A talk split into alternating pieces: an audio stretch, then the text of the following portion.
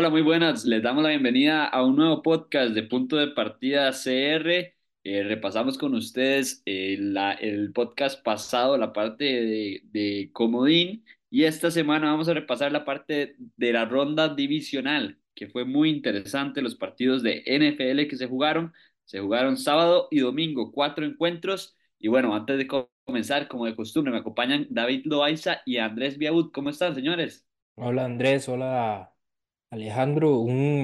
Ya estamos en esta etapa final es la ronda de conferencia en esos playoffs de la NFL, y con un par de enfrentamientos que de momento, bueno, las dos apuestas de Viabut siguen vivas para llegar al Super Bowl por cada una de las conferencias. Las teorías de la afición de que los colores del ícono del Super Bowl coinciden con los equipos que van a clasificar siguen vivas. Todas esas teorías, por un lado Mahomes y todo el Mahomes, Jason Kelce y Taylor Swift siguen vivos también en estos playoffs de la NFL. Entonces vamos allá las últimas 2 semanas que nos quedan, o las últimas 3 semanas contando lo que es la semana del Pro Bowl, pero nos quedan ya 3 semanas de temporada, y estamos ya en esa última recta de la NFL. Sí, ya se viene la Navidad para todos los que somos aficionados de la NFL. Se acerca cada vez más el Super Bowl, cada vez los partidos se sienten más intensos. Yo sentí los partidos de fin de semana más rápidos, más fuertes, con más exigencia, y todos los equipos unidos por un solo objetivo, y ya ahorita solo quedan 4, y vamos a ver, cada uno va a dar todo para ser el último que quede ganando el Super Bowl, así que va a ser bien interesante lo que viene este próximo fin de semana. Y también se ponen interesantes la parte de predicciones, este segmento que jugamos aquí los tres, y que este año sí hay castigo. Y de una vez comencemos con el primer encuentro, los Houston Texans, comandados por el novato sensación C.J. Stroud, visitando a los Baltimore Ravens, los número 1 rankeados de la división de la AFC. Partido muy interesante, lo termina ganando los Ravens, Baltimore 34-10 en casa. Gran encuentro de Lamar Jackson, se vio muy seguro, termina con un passer rating de 121, 152 yardas, 2 touchdowns, y además de eso un touchdown terrestre. Hay que agregarle a Lamar Jackson y 100 yardas además terrestres, 2 touchdowns terrestres y 100 yardas. Gran partido de Lamar, que guió a su equipo a la victoria. Y bueno, C.J. Stroud se le acabó un poco la magia, porque era un partido bastante complicado en Baltimore. 34-10 lo ganaron los Cuervos. Y David, ¿cómo pusimos nosotros las predicciones? ¿Cómo nos fue en esa parte? En ese encuentro, Alejandro, que mencionás, todos teníamos a los Ravens ganando y a los Texans cubriendo la línea. Entonces, por ese lado, es un punto para cada uno, porque la diferencia terminó siendo de 24 puntos, ahora que mencionabas. Entonces no cubre esa línea, que era de 9 puntos a favor de los Ravens, y como teníamos a los Texans, tenía que ser entonces por menor de esa cantidad la derrota. Fue un partido totalmente, se le dio el partido a Lamar Jackson al final, tanto que se esperaba una victoria en playoff para este quarterback, que sin duda alguna es súper talentoso, pero tenía las dudas de que si se iba a lograr o no su éxito en postemporada, y se le dio. Al principio fue con un poquito de nerviosismo, y al final los Ravens terminaron cerrando el partido, destruyendo a los Texans y enseñándoles que todavía les falta bastante para competir a este nivel. Baltimore se vio totalmente completo, y siento que va a ser uno de los equipos a vencer, si no el favorito para llegar al Super Bowl, después de ese apabullante partido, y es que son completos en todas las áreas. Entonces es muy difícil encontrarle una desventaja para este equipo, una debilidad. Entonces creo que Lamar hizo también un buen caso para ser MVP, entonces podemos terminar viendo no solo un equipo totalmente completo, sino al quarterback jugando como MVP. Y los Texans, que digamos siguieron el juego que siempre han tenido. Lamar Jackson realizó un buen trabajo distribuyendo el ovoide, 152 yardas, 16 pases, pero vemos también un total de 229 yardas en la vía terrestre, Lamar Jackson con 100 yardas, Gus Edwards 66 yardas, Lamar Jackson con 100 yardas terrestres, Justice Hill con 66, Gus Edwards 40, incluso Dalvin Cook 23 puntos, que los cuatro corredores de este equipo de los Texans lograron todos, hicieron más puntos que el principal corredor, que todos los corredores de este equipo de los Ravens terminaron con más yardas y una mejor producción que el principal corredor de los Texans en este encuentro, y que fue Singletary con 22 acarreos. Entonces vemos que los Ravens fueron superiores en todos los sentidos durante este partido, y de cierta forma es lo que esperábamos. Son el primer lugar de la conferencia, entonces era lo esperado por el lado de los Ravens, pero los Texans, a lo que venían demostrando desde el inicio de la temporada y la semana pasada, en la ronda de wild card de estos playoffs, yo creo que esperábamos un poco más de los Texans en este encuentro. En realidad el encuentro comienza muy parejo. Nos vamos al medio tiempo con el encuentro empatado a 10, y desde ahí fue donde Lamar Jackson prácticamente que tomó el partido. Touchdown terrestre y otro por pase a Isaiah Likely, que ha sido un jugador que le ha caído bastante bien a este equipo de Baltimore. Ojo que puede regresar Mark Andrews en el próximo partido, en la final del AFC Championship contra los Chiefs. Y luego Lamar Jackson prácticamente que termina de enfriar el encuentro con otro touchdown terrestre. El equipo de los Texans le faltó esa explosividad que nos tenía acostumbrados en la temporada. Nico Collins tuvo un partido decente, 5 recepciones, 68 yardas. No tuvo touchdown. Le faltó a C.J. Stroud explotar un poco más, pero es que la defensa de Baltimore estaba muy fina, estaba bastante bien. Ya David nos contaba un poco el juego terrestre que tuvo Baltimore. Bueno, del otro lado, Houston no pudo correr la bola prácticamente. Devin Singletary, 22 yardas. En el caso de C.J. Stroud, 9 yardas. Ogunbowale, 7 yardas, o sea, fue un partido donde prácticamente que Houston terminó con menos de 40 yardas, 50 yardas, entonces bastante complicado si no establecen el juego terrestre ganarle a Baltimore de visita. Entonces creemos que estamos de acuerdo en que pasó lo que pensábamos que iba a pasar, tal vez un poco elevado el marcador, la diferencia. Y pasamos al siguiente partido. Este está muy interesante. A Andrés y yo seguro vamos a querer hablar bastante de este. Los Green Bay Packers visitando a San Francisco 49ers. Un partido que había mucha rivalidad. Sabíamos las estadísticas que los Niners le tenían la medida a Green Bay. Pero era un partido para que se diera la sorpresa, porque Green Bay no tenía nada que perder. Los Packers jugaron muy bien contra San Francisco. Lastimosamente se quedan cortos, 21-24 ganaron los Niners en casa. David, ¿cómo no fueron las predicciones? Porque me acuerdo que yo dije que ganaban los Niners y que cubrían los Packers. Vos y Viabut agarraron esa decisión de darle la línea. No, Andrés dijo que ganaban los Packers. Ah, bueno, mira, sí, tengo que entonces hacer una corrección acá. Correcto, Alejandro, vos tenías a los 49ers y a los Packers, te da 2 puntos esa apuesta. Yo tenía la línea de los 49ers, que entonces pierdo un punto de ese lado. Y Viabut, como fiel fan a este equipo de Green Bay, iba también con los Packers a ganar el encuentro. Entonces Viabut solo queda con el punto de la línea. Esas fueron nuestras decisiones y los resultados para este encuentro. Que bien ustedes lo dicen, o lo decís vos, Alejandro, un encuentro donde los Packers, por gran parte del partido, realmente fueron superiores. Si acaso el último cuarto que los 49ers logran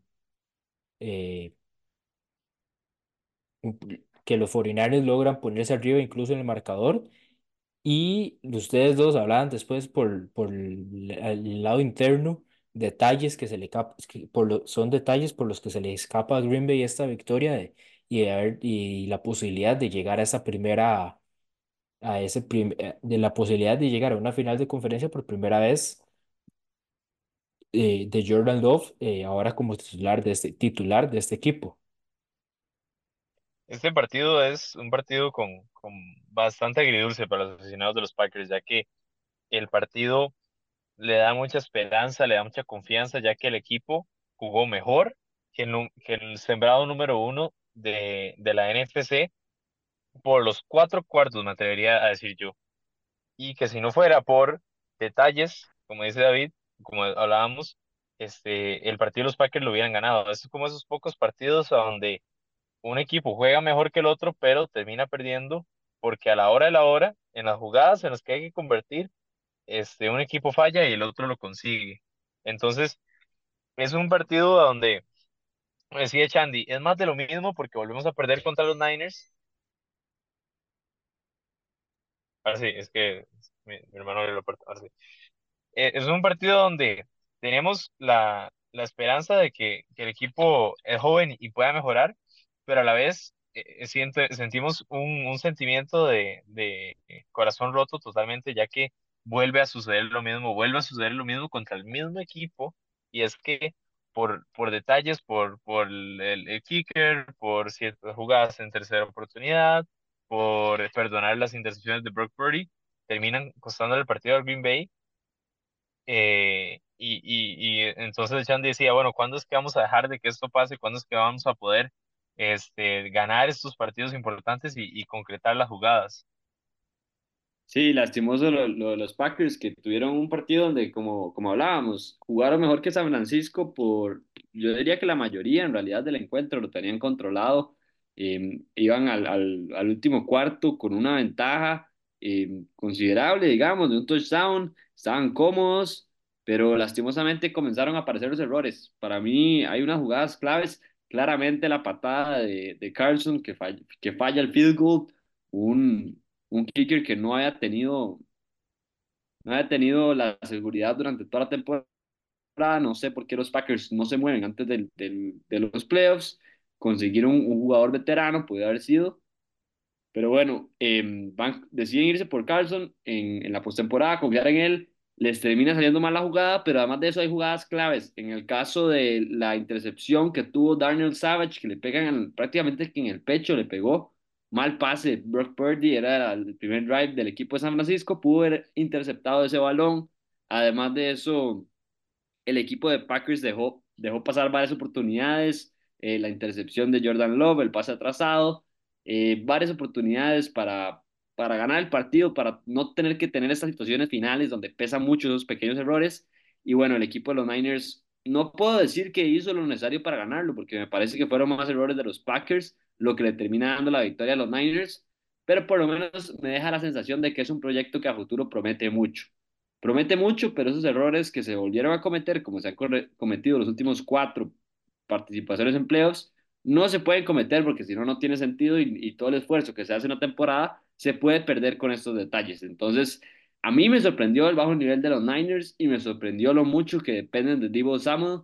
Lo vimos que salió lesionado en las primeras jugadas, el primer drive prácticamente, en el primer cuarto fue que se salió lesionado Deebo Samuel, y desde ahí la ofensiva no volvió a ser la misma, no fue la que vimos toda la temporada. Christian McCaffrey sí, pero Brock Purdy se vio muy inseguro, en mi opinión.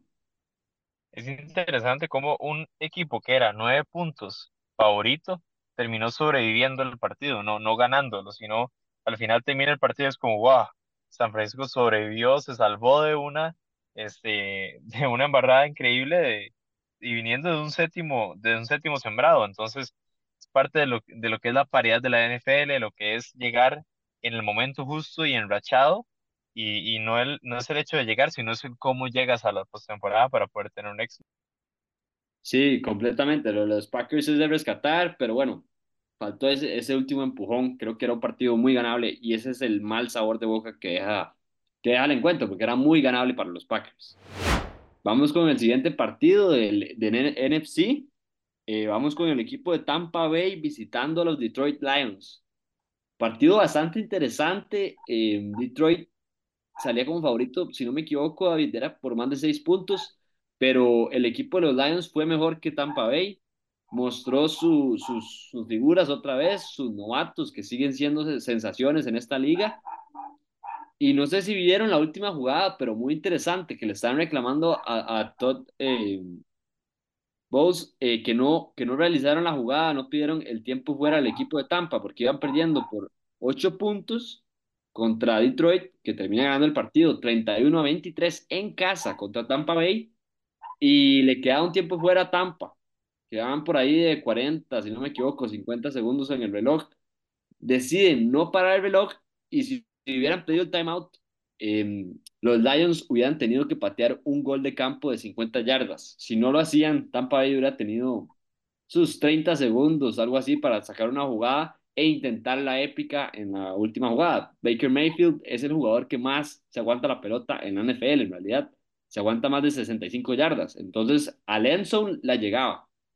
No sé qué opinan de esta última jugada, bastante interesante, controversial. Después el entrenador dijo que él no pensaba que tenían chance de ganar. Pero bueno, era una oportunidad porque estadísticamente no habían perdido el partido. Entonces no sé qué opinan. Detroit para mí lo gana justamente, pero los Buccaneers sí dieron un golpe interesante porque le compitieron de tú a tú. Es interesante porque yo viendo este partido siento que fue mucho más entretenido de lo que se esperaba por el hecho de cómo se dio. Las jugadas grandes y que tuvieron, y cada vez que había una jugada grande de Detroit, yo veía la cara del coach como que sí, de si vamos a perder. Entonces es interesante que digas eso del final, porque yo siento que el coach pensó que iban a perder mucho antes de que pasaran las últimas jugadas del partido. Entonces tal vez fue como que se reafirmó el hecho y por eso no pidió el tiempo fuera. Importante en este juego que, bueno, los Lions continúan, ¿verdad?, haciendo su historia propia en esta postemporada. Avanzan ahora a una final de conferencia. Jared Goff regresa, digamos, como ese Jared Goff, o por lo menos en los Lions retoman un poco, digamos, el jugar a las ventajas que Jared Goff les da, y entonces regresan, ¿verdad?, con estas temporadas exitosas. Jahmyr Gibbs, el novato que aunque tuvo un poco inconstante lo que fue la temporada regular, 74 yardas con una anotación en este encuentro, y los dos receptores, Amon-Ra St. Brown y Sam Laporta, ponen cada uno su porcentaje para contribuir, ¿verdad?, en esta victoria del equipo de los Lions. Sí, y es que los Lions en este partido demostraron una virtud bastante importante que tienen, y es la diversificación de estos jugadores, de estas figuras, de estos jugadores diferentes que pueden llegar a pesar en un partido. Vemos el caso que habla David de Amon-Ra, Jahmyr Gibbs, y además de eso de Sam Laporta, que es buenísimo. Los tres son como la base de la ofensiva de este equipo de Detroit, pero digamos, aparece un jugador como Josh Reynolds, que era también inconsistente en la temporada, tenía buenos partidos, después no aparecía, y aquí en los playoffs logra aparecer. Del lado de Tampa, rescato lo de Baker, que bueno, ahí termina teniendo unas intercepciones, pero ya prácticamente es tratando de hacer más de lo que debería. 2 intercepciones, tuvo 4 sacks, pero lo de Rashad White es un jugador interesantísimo para próximas temporadas y para el fantasy. Y lo de Mike Evans, 147 yardas y un touchdown, increíble lo de Mike Evans, que si Tampa Bay no le va a pagar, alguien más le va a pagar, porque Mike Evans sigue siendo uno de los mejores receptores de esta liga. Alejandro, a mí me sorprende realmente que durante esta temporada ninguno de los dos, Mike Evans o Chris Godwin, se movieran en el mercado de transferencias por vía, digamos, algún trade. Suponemos, ¿verdad? Porque, digamos, este equipo de Tampa logró la clasificación principalmente por la división en la que se encuentra, pero no es un equipo al que podamos ver peleando por un Super Bowl, al que veamos clasificando constantemente a estas temporadas. O sea, no lo esperamos después, digamos, de ese paso que tuvo Tom Brady con ellos, y no sé, digamos, tal vez una reestructuración ofensiva que Mike Evans y Chris Godwin les pueden traer un par de picks de segunda ronda, tercera ronda, tal vez primera, dependiendo del equipo que deseen los servicios, porque son jugadores constantes. Mike Evans en fantasy siempre pone 20 puntos, presentaciones de 100 yardas y una que otra anotación. Entonces son jugadores muy constantes que pueden contribuir montones a cualquier equipo en falta de armas, ¿verdad? Sí, completamente. Y se vieron como dos armas importantes para Baker, que mostró que es un jugador que si tiene armas, tiene buena línea ofensiva y tiene esa comodidad, un sistema, puede ser un jugador muy interesante en esta liga. Hay que ver si Tampa Bay lo quiere retener, si le va a pagar, un contrato, obviamente no va a querer un max, va a querer algo interesante por lo menos para poder retenerlo, pero si no, Baker podría servirle a muchos equipos, no sé qué opinan, pero en Atlanta podría ser bastante interesante. Hay algunos equipos que necesitan quarterback, el caso de los Niners, se dice que podría ir a buscar a Kirk Cousins, si Kirk Cousins decide irse a los Niners, Baker a Minnesota podría ser un buen fit también. Entonces yo creo que Baker esta temporada tuvo ese redemption, tuvo esa oportunidad de abrirse muchas puertas para el futuro en esta liga. David, ¿cómo nos fue con las predicciones de Tampa y Detroit? En las predicciones de los Lions contra los Tampa Bay Buccaneers, todos teníamos realmente a los Lions ganando el encuentro y cubriendo la línea, que en este caso eran 6.5 puntos. Y como vos mencionaste ahora, Alejandro, una diferencia de 8 puntos, realmente la cubren rozando, por así decirlo. Y ahora que vamos a hablar de los Chiefs y los Bills, Viabut fue el único que confió en Patrick Mahomes, entonces él pega 2 puntos por ese lado. Alejandro y yo íbamos con Buffalo, a ver si se les hacía, ya que era la tercera, quinta ocasión, para ver si llegan a una final o a un Super Bowl. Y siguiendo, digamos, hablando, digamos, ya de este partido, yo creo que es el dato del fin de semana. Patrick Mahomes tiene 6 años como quarterback titular en la NFL y los 6 años ha clasificado a la ronda de conferencia. Sí, es uno de esos datos que prácticamente para mí define una dinastía, una NFL. Hay gente que todavía no piensa que los Chiefs son una dinastía, y David, repita el dato para que lo escuchen.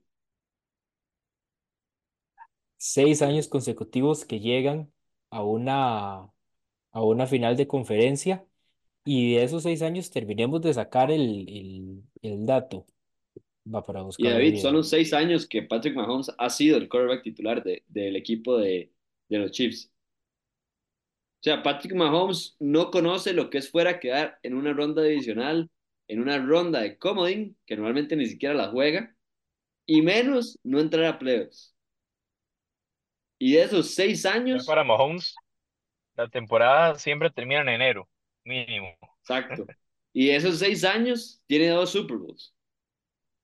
El primer año no fue titular, por eso es que no cuenta. Los 6 años que ha sido titular, recuerden que él estuvo sentado atrás de Alex Smith. Los 6 años que estuvo titular es lo que se habla de que han llegado a la final de conferencia mínimo. Sí, y al principio le tocaba bailar con la más fea, porque le tocaba bailar con el GOAT, con Tom Brady. Por eso no tiene más trips al Super Bowl, porque Tom Brady le ganó esa final de conferencia en Arrowhead Stadium en un partidazo. Entonces, es ahí para pensar lo que significa Patrick Mahomes, lo que significa Andy Reid y la dinastía de estos Chiefs en una conferencia de la AFC que, además de eso, ha sido significativamente mejor que la del NFC. Es imposible decir que el NFC ha sido estos últimos años mejor que el AFC. Y solo hay que repasar los quarterbacks. Tom Brady, Lamar Jackson, Joe Burrow, Josh Allen, ¿quién se me queda afuera? Phil Rivers, lo que jugó Ben Roethlisberger. O sea, es una división bastante llena de quarterbacks elite, y Patrick Mahomes sigue siendo el mejor, y Kansas City sigue llegando a las finales y ganándolas. Entonces... Y es que hablando, digamos, de este equipo de Kansas City, antes de la era Mahomes, la última vez que llegaban a una final de conferencia de la cual habían perdido fue en 1993. Desde que llega Mahomes, como mencionamos, ¿verdad? Tienen desde el 2018 que llegan por lo menos a esta etapa conferencial con 2 derrotas en la final de conferencia, 1 derrota en el Super Bowl y dos Super Bowl ganados que mencionaba Alejandro. A ver cómo termina este año, si logran un bicampeonato en la NFL, si quedan con 1 derrota en el Super Bowl o 1 derrota en esta etapa de final de conferencia. A ver qué nos depara el futuro para este equipo de Mahomes y los Kansas City Chiefs. Sí, bueno, y las claves del partido, nada más, Tyler Bass, esa patada de gol de campo para empatar, que la terminan fallando, se va abierta a la derecha, increíble que los pateadores tanto de Green Bay y de Buffalo, no voy a decir que son los que terminan perdiendo el partido, porque tanto Buffalo como Green Bay tuvo oportunidades para ganarlo de otras formas. Pero bueno, terminan llevándose todo. Incluso, Alejandro, incluso en este cierre, antes de esa misma patada que estás mencionando de Tyler Bass para cerrar el juego, eh, los, los Bills están ya en territorio de Kansas City y ni siquiera están como unas 20 yardas más o menos, están ya en 2 y 9, ¿verdad? 2 y 9, vemos a están en primero, arrancan en la yarda 27. Este equipo de los Kansas City Chiefs hacen una corrida por una yarda y después de eso son 2 pases incompletos de Josh Allen, que estando, digamos, a 26 yardas, insiste en los 2 intentos, insiste en tirar el balón a una vez a la zona de anotación en lugar de intentar los pases cortos, donde sus compañeros incluso estuvieron abiertos. Stephon Diggs en uno de ellos estaba abierto solo completamente para recibir el balón y ya hubieran quedado en una tercera oportunidad y 3 yardas, o tercera oportunidad y 2 yardas. Pero aún fallando la tercera oportunidad, quedas en 4 y 3, que es un poco más como intentar ir por la oportunidad de ganar el juego en una 4 y 3 a estar 4 y 9 con el juego ya en los últimos segundos. David, pero digamos, yo en lo personal prácticamente que a Josh Allen no le reclamo casi nada, porque para mí él hizo lo suficiente para ganar el partido. Me parece que hay una jugada clave de Josh Allen, un pase largo a Stephon Diggs, que le pasa directamente entre las manos de Stephon Diggs. Diggs además de eso botó un par de pases, el gol de campo fallado, James Cook en el momento más importante tuvo radio negativa.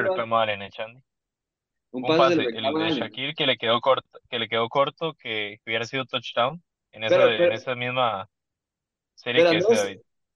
Ahí más bien hay referencia a lo que hace David, porque ese pase no tenía que decir a Shakir, porque le pegaron, digamos, tenía demasiada presión, el pase no era para Shakir, no debería haber sido, sí, pero tenía... Se hubiera movido. Si no me equivoco... Era un paso a la derecha y... Un paso a la derecha y ese pase lo hace todos los días, entonces... Esa es la única jugada que yo sí le reclamo, pero estoy contigo de que el partido no lo pierde Josh Allen. Inclusive si meten el kick, apuesto todo lo que quieran a que Mahomes hubiera conseguido puntos en ese último drive y hubieran perdido. Exacto. Entonces, sí, completamente de acuerdo, pero me parece que Buffalo sí estaba un poco más concentrado en no dejar a que Patrick Mahomes tomara el terreno de juego, pensando en que qué podía hacer Patrick Mahomes, y no se enfocaron en anotar en esa jugada que hubiera sido lo ideal para Buffalo, y ahí es donde para mí se les va el encuentro. Ahí al final el partido como tal para Buffalo y para los aficionados ha de ser que en este caso estaban en casa, siguiendo una vez más, un año más debajo de Mahomes, sin lograr dar ese paso para ellos dar llegar a esas etapas finales del Super Bowl. Y bueno, esperar qué cambios hace el equipo ahora, para esperar a ver los cambios que hace el equipo ahora en el off-season para la siguiente temporada.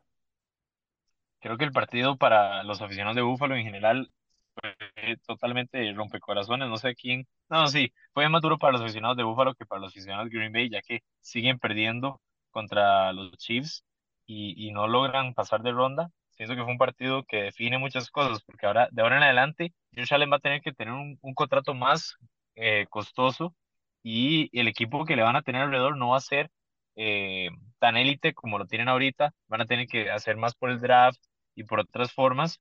En cambio, por el otro lado, los Chiefs eran los menos favoritos y aún así lograron encontrar la manera de ganar, lograron corregir todos los errores que se habían visto en la temporada regular, y ahora... De ahora en adelante nadie quiere enfrentarse a Mahomes, nadie quiere enfrentarse a Andy Reid, nadie quiere enfrentarse a Travis Kelce, que volvió a aparecer Travis Kelce. Ahorita Mahomes y Kelce son la dupla más peligrosa de todos los playoffs de la historia.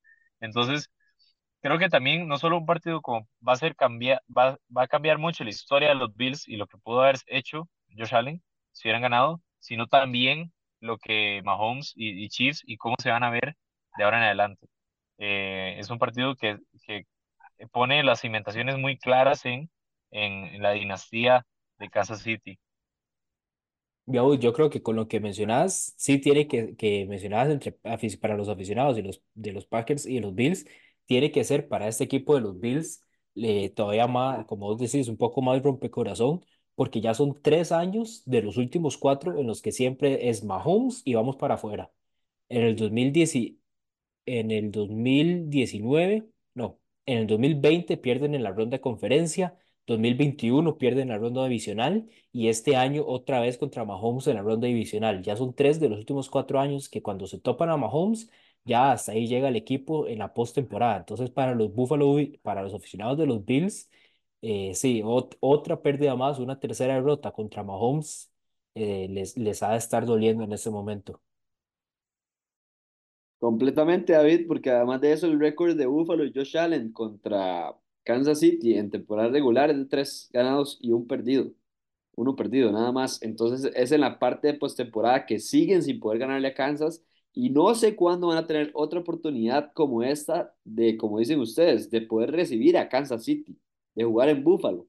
Entonces, yo no considero que se le cerró la ventana de Super Bowl a Buffalo Bills, pero no sé si viste la parte del salary cap que va a tener Josh Allen comparado con otras temporadas. Este próximo año va a ser más de 40 millones, mientras que las temporadas anteriores todos habían sido menos de 10 millones o alrededor de menos de 15 millones por año.